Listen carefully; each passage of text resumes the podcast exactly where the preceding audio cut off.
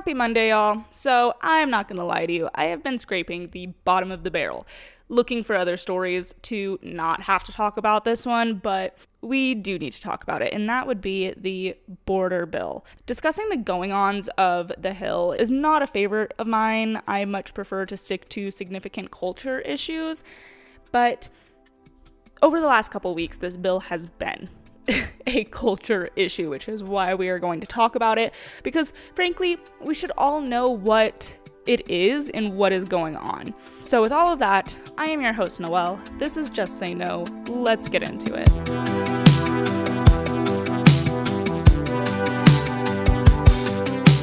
All right, so let me start off by saying that this bill has been shot down, but the competing narratives are still flying around, and especially considering the fact that it is an election year, it's important to get this straight. So we are covering it anyways. And let me follow that up by saying that this is being touted as a border bill, and while there are border provisions in it, it is also a foreign aid bill and a drug trafficking bill. There are many, many, many sections. It is over 300 pages long, and not all of it, not even most of it, is about our border crisis. So, the reason it's being sold as a border bill is because it has become an undeniable fact that the vast majority of American people are concerned with the border. And for the last three years, the Biden administration has denied that there is a problem at all. But now, here we are in election year 2024, and they are sort of forced to do something. So the game plan seems to be to make a mega bill filled with crap that is not exactly helpful. And then when Republicans don't vote, for it, be able to say, see, we tried to pass this bill, and the border is now the Republicans' fault. isn't, isn't politics so much fun? This is, I'm having a blast. So, first things first, I am sick of these mega bills. And I would much prefer single issue bills. Now, Granted, there are cons to that, which I do understand. The biggest being that it would discourage compromise in Congress, meaning that if a bill came up for a vote on a single issue, whatever side of the aisle that is trying to pass it would almost have to have the majority because there is no countervailing items to persuade other members. Now, I think on the flip side of that, however, that could be good for airing out dirty laundry, for lack of a better phrase. I think about the um, Israel aid package that I cannot remember who proposed it, but the Republicans proposed um, an aid bill for Israel, and they were saying we'll take the funding from all of this excessive funding in the IRS. And the Democrats shut it down because they didn't want to because they claimed that they didn't want to have to take the funding from the IRS. So then the Republicans reproposed this bill saying, okay, well, then we just don't take the funding from the IRS. This is just a straightforward single item. Let's just do this one thing kind of bill. And so the Democrats were either forced to pass it or deal with the optics of not passing it because they didn't have something else to fall back on and be like, well, we didn't pass it because of this or whatever. So there are two sides of the same coin in that regard. Now, I don't even necessarily think that we need single item bills, though. I think that we just need bills that aren't hundreds of pages, that most congressmen are only given a day or two to read before they vote on it, and that are written in jargon that the average American may not grasp. They should be short enough and simple enough to be comprehensible to an average American and not as muddled as they often are. There should never be a strong debate about what a bill does or does not do. That's insane. It should be clear cut. It should be obvious. There should not be like a, well, technically it does this or technically it does. No, there should not be a technically. It should be clear. So, to the bill. While there are portions that address the border that we will get into, there are also portions that send $60 billion to Ukraine or 14 billion to Israel or nearly 10 billion to the West Bank. And just so we are clear on that, the West Bank is still, in fact, governed by terrorists.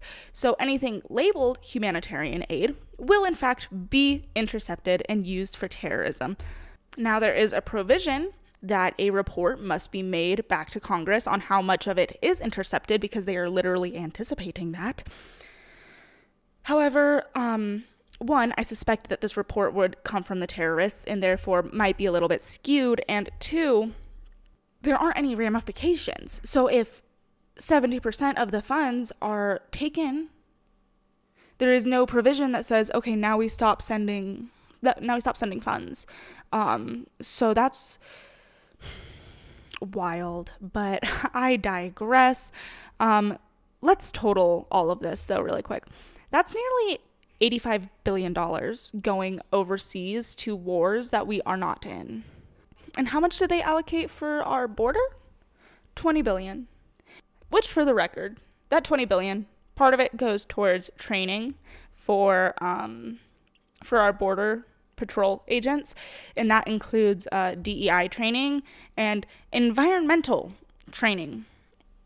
Um, right, right, priorities. Looking at this, Ukraine alone would receive three times as much as our own border. But yes, Republicans only said no to this bill because Donald Trump told them to. And, now I'm not necessarily against funding allies, as there is an American interest in keeping governments such as the Chinese and the Russians at bay.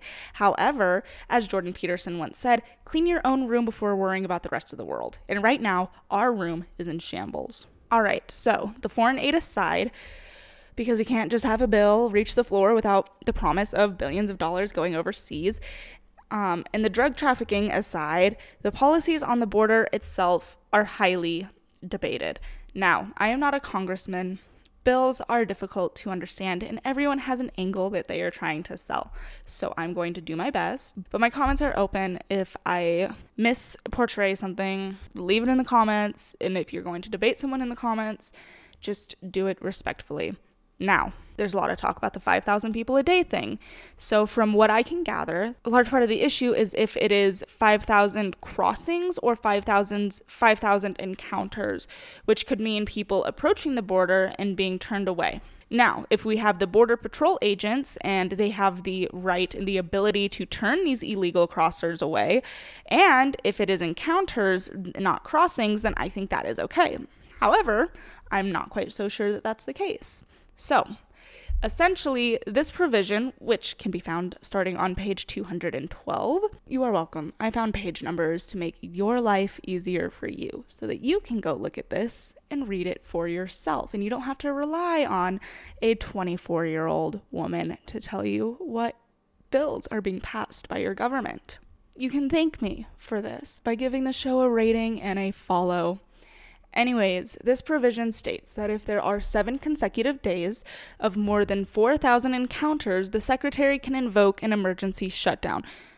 And speaking of the secretary, quick interjection because this just came out the day before I recorded this. The Republicans have impeached Mayorkas. Does this mean anything? Unlikely, but it is worth um, it is worth throwing that in in here at this point. So, anyways. So at 4,000, the secretary can invoke the emergency shutdown, but if that number reaches 5,000 a day for seven days, or one day alone reaches 8,500, the secretary is then mandated to shut it down. But here's where it gets interesting. First, this only applies to people coming in in between ports of entry. So, presumably, if they use a port, which has become incredibly lax on who they let in, they don't count it towards this number. And on one hand, this does make sense because ports are used for legal entries. However, does that mean that they can just send the illegal crossers who are trying to cross in between ports to a port and that is a loophole? Questions to have. Second, this is only in place for three years and each year you get less and less time to be able to enact this policy.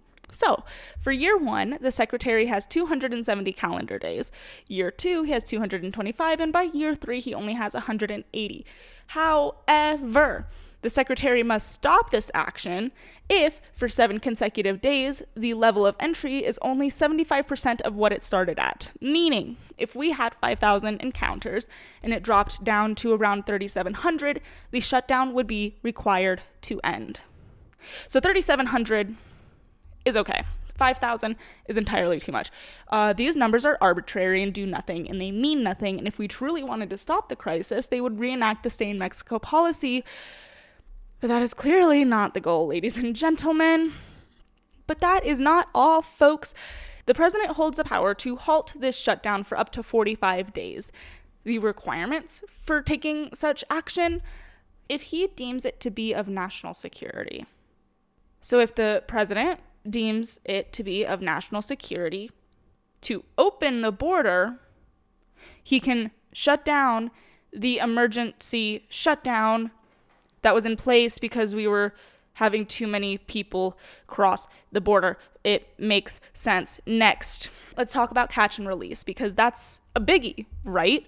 A lot of senators have said that this bill is going to end catch and release. To quote to quote Kyrsten Sinema herself, she said, quote, our border bill ends catch and release. I mean, the verbatim.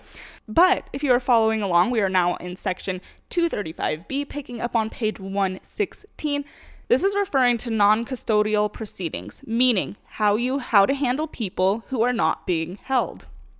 The text says, if the alien, side note, in what world is the word alien less offensive than say um, illegal?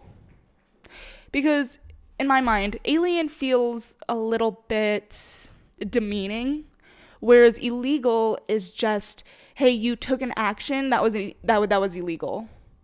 You this is illegal what you have done. I digress. So, continuing on, the text says if the alien indicates an intention to apply for protections or if they express a credible fear of prosecution, which, sorry, we, we're going to keep getting sidetracked because, sidetracked because maybe I'm making this too simple. But are we fact checking these claims or expressions? Or can anyone just come and say, I'm scared of being killed by the cartel, and then they just get let into the country?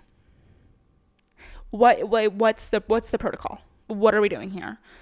Getting back on track once again, it says aliens referred for proceedings under this section will be released from physical custody. Point blank. So, what that means is if the illegal crosser says that they intend to apply they intend to apply for protections or if they express a credible fear of prosecution from their home country they will be released from physical custody. Now this is supposed to be done through things such as ankle bracelets or what have you but i am just not getting the impression that that is what is happening. So all of this means that they will continue to do whatever it is that they have been doing it changes essentially nothing. And then they will point fingers and blame Trump for not passing their border security bill, even though their border security bill did not secure the border. But this takes us nicely into asylum. If you flip in your bill book to page 203, section 3202, you'll see that there is a definition change from having a significant possibility to a reasonable possibility of harm. So, all of the boasting about making seeking asylum harder is just not true. Now, there is an added provision that, if implemented, would be good, which is that asylum seekers now have to provide reasonable grounds as to why they can't relocate in their home country or elsewhere, meaning, why do you have to come to the US to be safe? And this takes me back to my earlier point of um, how do we or are we fact checking? Are we just taking these people at their word, at, for their word? Uh, what's just a leap of faith? Personally, I'm not feeling very faithful. Okay. So, as I said, this one provision would be good if we actually implemented what it means to seek asylum. But most of the time, this is just a loophole. Taking us back to the top, anybody who says that they are going to be applying for protections essentially just gets released into the country. So it all just kinds of kind of ends up canceling itself out. So that is the research that I did. Again, this bill is over 300 pages, and um, not all of it is about the border. So those were the those were the those were the parts that I felt were of most importance. And if the Democrats want to put it on Republicans for not passing their quote border bill, we should know what it is, at least somewhat. And hopefully, I have given you that to the best of my abilities. So, moving on, this is just a really, really quick um, story because as you guys know, I'm a huge Star Wars fan. And when The Mandalorian came out, I absolutely loved it, much like everyone else on planet Earth. And one important character from that show was played by none other than Gina Carano, who later got canned for having a slightly public, slightly conservative viewpoints. Go figure. Now, if you're aware of the story, then you know that she found a new home at Daily Wire, who has a tendency to take in the lost and weary children of Hollywood, and that has been going very well for her. She did recently come out and announce that she is teaming up with none other than Elon Musk, who is uh, doing the absolute most these days. The absolute most. And she is suing Disney and Lucasfilms. In a lengthy ex post, she spoke about her name was essentially besmirched for doing essentially nothing wrong. But the woke mob got their eyes set, and Gina was a casualty of war, for lack of a better term. And apparently, a couple months ago, seemingly before the whole "Go f yourself, Bob" incident, Elon had tweeted um, saying that saying to reach out to him if you had been fired for using X, presumably meaning if you got fired over a tweet, let's chat. So Gina tweeted and responded and said, I think I meet the criteria or something like that. And she was contacted by a lawyer who reviewed her case and thinks that she actually has a solid standing. So so who knows what the outcome will be. These kinds of stories tend to fall flat, frankly, but we love the effort. We love to see the effort being made um, because people are really sick of this nonsense. The policing of thoughts, words, ideas, it's it's insane and we have let it and we've let it go for entirely too long. So I'm excited to see what will come of it, but let me know what your thoughts are in the comments. And speaking of comments, we have one more story to talk about today. Uh, so the Super Bowl was last week, and there's there's entirely too much to cover. So we're gonna focus on one thing, and that's gonna be the Jesus commercial. That's that's gonna be the Jesus commercial. So, if you're unfamiliar with what I'm talking about, an organization called He Gets Us paid the whopping $7 million to have a 30 second Super Bowl commercial. And it depicted people washing the feet of those that they would typically be disagreeing with. Very emblematic of how Jesus washed feet, and he associated with those who were considered unclean, and he dined with sinners. Now, we had a strong theme last week of conservatives being hypercritical and borderline lunatics. And here we are again, just picking the absolute wrong battles. So I looked into this organization and I do not completely agree with their stances. I think that they are wishy washy.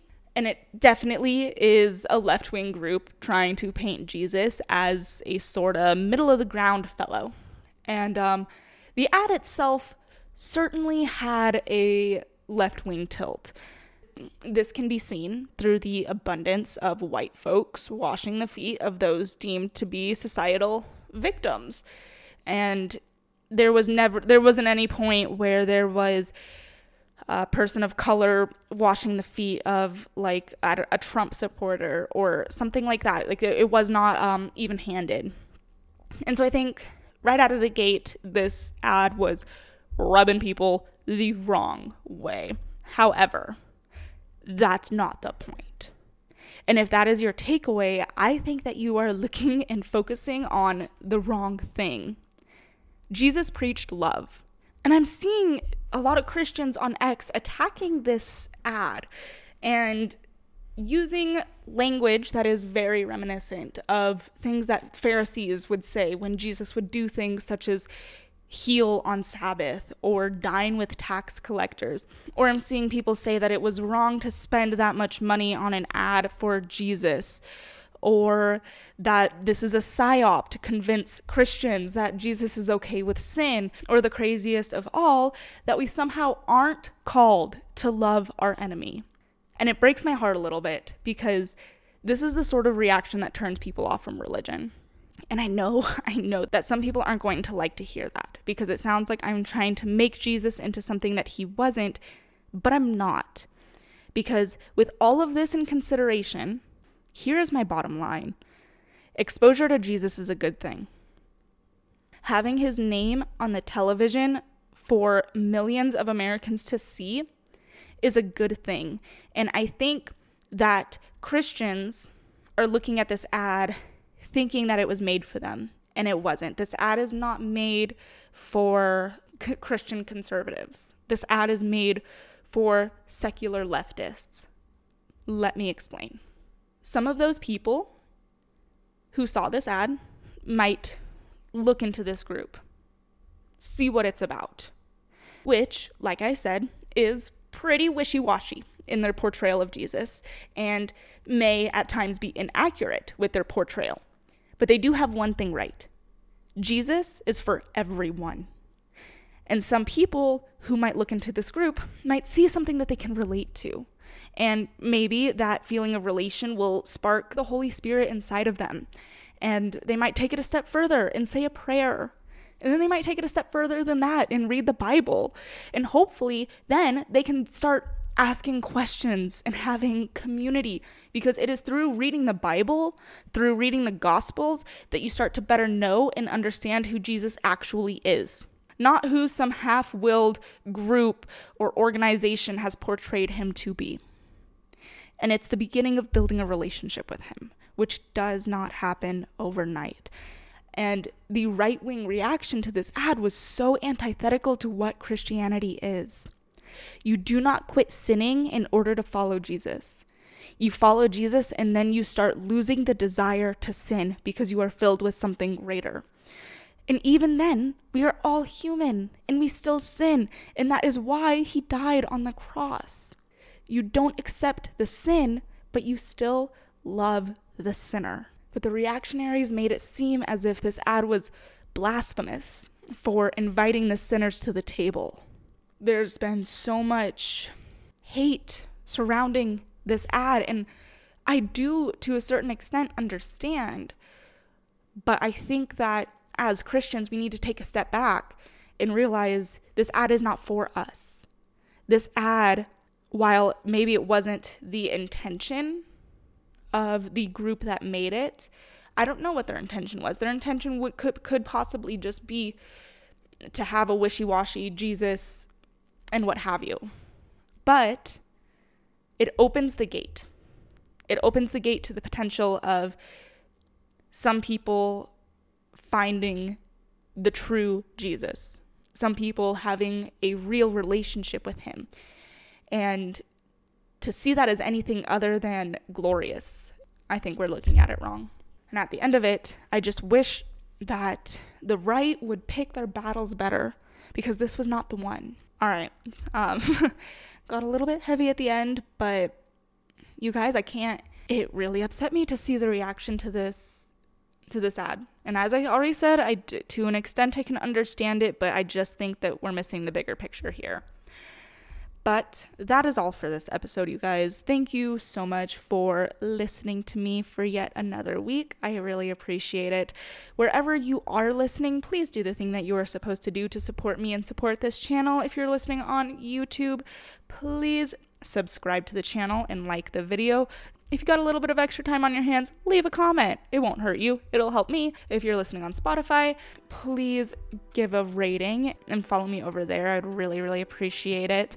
As always, all of my social medias can be found in the comments down below. And while you are down there, there's also a link on Spotify. If you like what I'm doing over here and you want to help support me in the show, that is the link that you can do it through. And that is all that I have for you guys this week. We will talk next Monday. Bye.